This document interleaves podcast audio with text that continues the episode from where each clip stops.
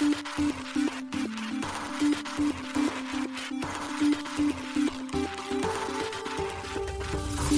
しい経済ニュース。この番組では伝統者のメディア新しい経済がブロックチェーン仮想通貨フィンテックに関する日々のニュース解説を平日毎日音声コンテンツでお届けしています。そして新しい経済ではブロックチェーン仮想通貨に関するニュース解説記事やインタビュー記事学習記事などのたくさんのコンテンツを掲載しております。ぜひ新しいひらがな経済漢字で検索してメディアもチェックしてくださいそして LINE 公式アカウントではメディアの更新情報を配信しております LINE 公式アカウントにもぜひご登録ください現当社新しい経済編集部の高橋です。はい、本日は9月5日火曜日です。今日のニュースいきましょう。A、LSE グループ、ブロックチェーン活用の取引所目指し計画化、報道。OKX、香港暗号資産交換業者ライセンス申請の最終段階へ報道。ビットフィネックスがバランスシートでビットコイン保有、ライトニングや RGB に再投資。先物取引 DEX、APEX プロトコル、流動性プール、SLPV2 リリース。カシオがコミュニティ会員権 NFT 発行、ポリゴンと提携し、バーチャル G-SHOCK プロジェクト開始。一つ目のニュースは A、LSE グループ、ブロックチェーン活用の取引所目指し計画化、報道というニュースです。ロンドン証券取引所グループ LSEG がブロックチェーン技術上で伝統的金融資産の広範な取引を提供する初の取引所を目指すようです。LSE グループの資本市場責任者であるマレー・ルース氏の話として、フィナンシャルタイムズが9月4日報じました。報道によると、LSEG はブロックチェーン活用の取引所の可能性を約1年間模索し、計画を進めることを決めたといいます。同プロジェクトの指揮は、ロンドン証券取引所 LSE の所長であるジュリア・ホゲット氏に依頼したといいます。なお、ルース氏によれば、LSE は暗号資産を中核に事業を展開するわけではないといいます。この取り組みはブロックチェーン技術を利用して伝統的資産の売買や保有効率を向上させることを目的としているとのことです。また、ルース氏はこの計画が実現すれば LESG が投資家にエンドツーエンドのブロックチェーンを活用したエコシステムを提供する最初の大規模なグローバル証券取引所になる可能性を示唆しました。LSEG のグローバルマーケット事業は同社の伝統的なビジネスと競合するものではないといいます。同社が目指すのは英国が常時行ってきた金融ビジネスを継続させ、革新を続けることだといいます。これらのことから LSEG はデジタルマーケット事業には別の法人を立てることを検討しており、規制当局の承認が得られれば、来年中にマーケットを立ち上げ、運営したいとしています。ちなみに、すでに複数の法域の規制当局をはじめ、英国政府、財務省とも協議中とのことです。ブロックチェーンを活用したデジタル証券などの潜在的なユースケースに注目しているのは LSE だけではありません。世界最大規模の資産運用会社ブラックロックの CEO であるラリー・フィンク氏は7月、ビットコインがそうであるように資産や証券のトークン化を進めることができれば、金融に革命を起こすことができると考えていると発言しています。日本国内でも、東京証券取引所、大阪取引所、東京商品取引所を傘下に持つ持ち株会社、日本本取引所グループ JPX が2025年までに株式をトークン化する計画を発表。JPX はすでにトークン化されたグリーンボンドを昨年6月に発行しています。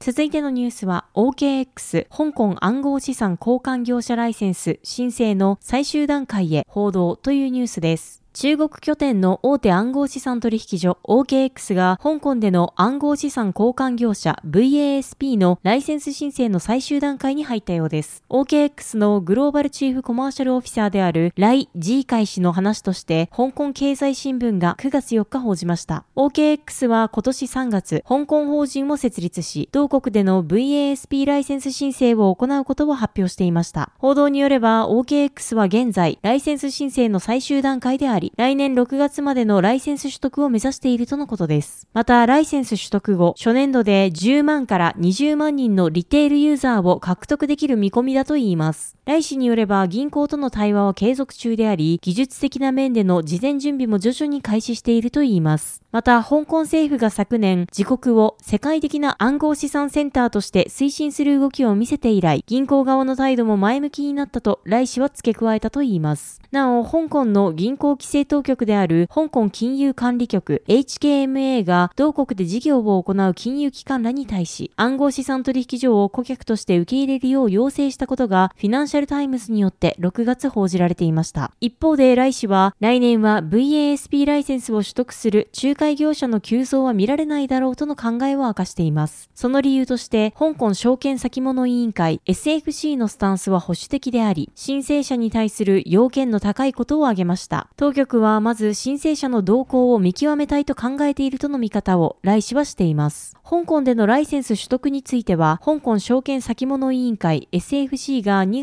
20日、VASP に対する新たな規制案を発表しています。SFC はこれまでセキュリティトークンを取り扱い VASP に対してのみライセンス取得を義務付けていました。しかし、この規制案では香港でビジネスを行う、または香港の投資家に積極的にマーケティングを行うすべての集中型暗号資産取引プラットフォームを対象とし、SFC の規制要件を満たし、ライセンスを取得することを求めています。ライセンス取得のための規制要件は既存制度のものに基づき、カストディ、KYC、サイバーセキュリティ、監査、リスクマネジメント、AML などの要件を含むものになるとのことです。なお、8月3日には、ハッシュキーエクスチェンジが香港において初めて個人投資家向けの暗号資産取引所として認可を受けています。続いてのニュースは、ビットフィネックスがバランスシートでビットコイン保有、ライトニングや RGB に再投資というニュースです。海外暗号資産取引所ビットフィネックスの最高技術責任者パオロ・アルドイーノ氏がビットコインを企業として保有していることを9月3日発表しました。パオロ・アルドイーノ氏は BTC から多大な恩恵を受けている暗号資産取引所は利益の一部を BTC に再投資すべきだとし、ビットフィネックスでは BTC をライトニングネットワークやリキッドネットワーク、RGB プロトコルに再投資していると X で説明しました。またメディアザ・ブロックは情報筋の話をまとめる形で、ビットフィネックスはバランスシート上で BTC を保有しているとし、ビットフィネックスはこれまで取引手数料の一部を BTC で保有してきたと9月4日に報じています。なお、報道によると、ビットフィネックスが保有している BTC の数量については明らかになっていないといいます。なお、オンチェーン情報を追跡するためのインテリジェンスプラットフォーム、アーカムでは、ビットフィネックスは約17.8万 BTC を保有しているというデータが確認できます。ビットフィネックスはアーカムにおける BTC 保有ランキングで暗号資産取引所バイナンスの約24.8万 BTC に次ぐ第2位となっています。ライトニングネットワークはビットコインブロックチェーンのオフチェーンスケーリングソリューションです。ブロックチェーンの外で取引を行うオフチェーン取引により BTC の決済速度の向上や少額決済、安価な送金手数料を実現する技術です。なお、RGB プロトコルとは2017年に考案されたビットコインネットワーク上でスマートコントラクトを実現するためのプロトコルです。RGB プロトコルはビットコインブロックチェーンだけでなく、ライトニングネットワークの機能性も拡張することから、ライトニングネットワーク上での分散型金融サービスの提供を可能にする技術として注目されています。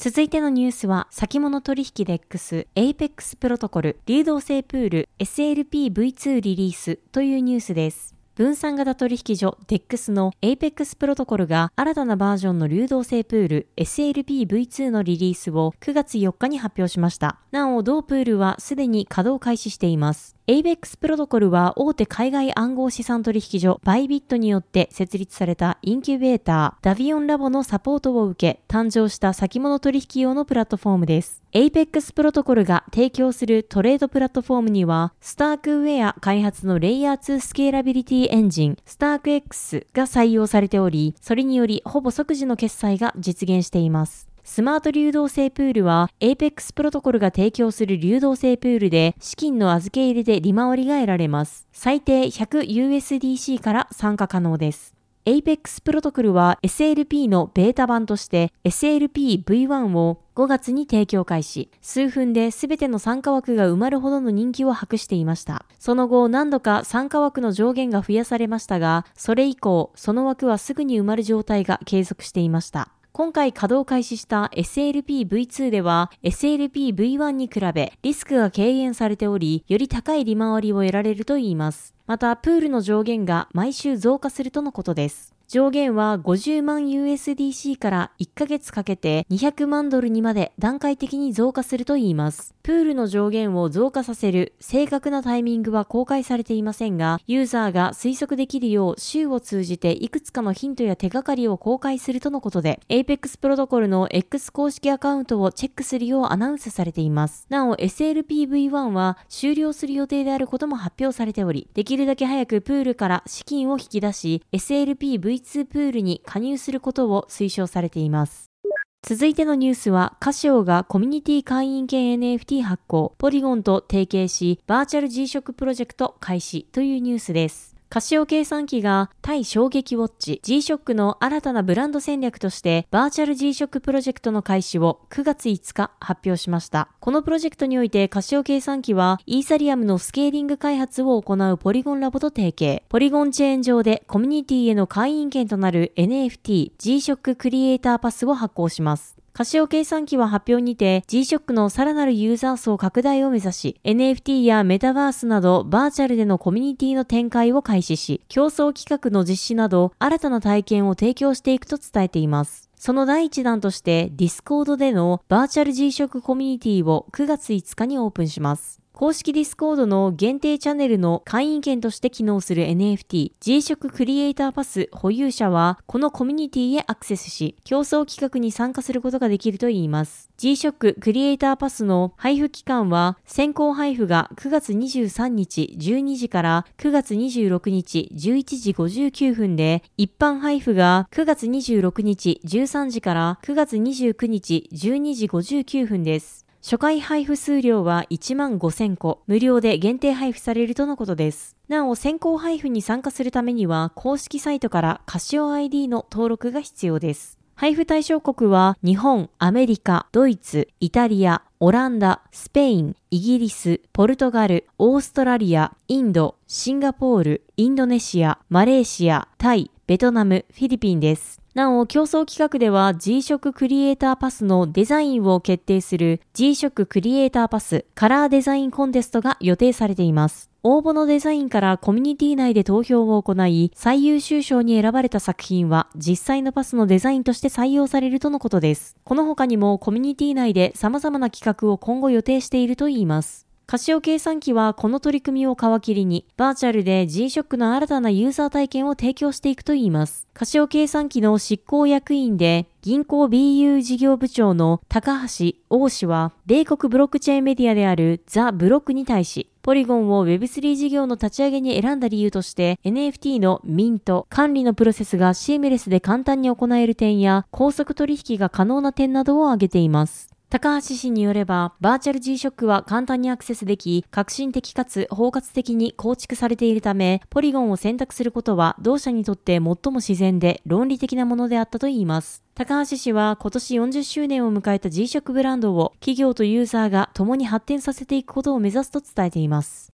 はい、本日のニュースは以上となります。このように私たち新しい経済編集部では、ブロックチェーン暗号資産に関するニュースを平日毎日ラジオで配信しております。本日ご紹介したニュースは、新しい経済のサイトに上がっております。ぜひ、サイトの方も見に来てください。新しいひらがな、経済、漢字で検索して見に来ていただければと思います。それでは、本日もありがとうございました。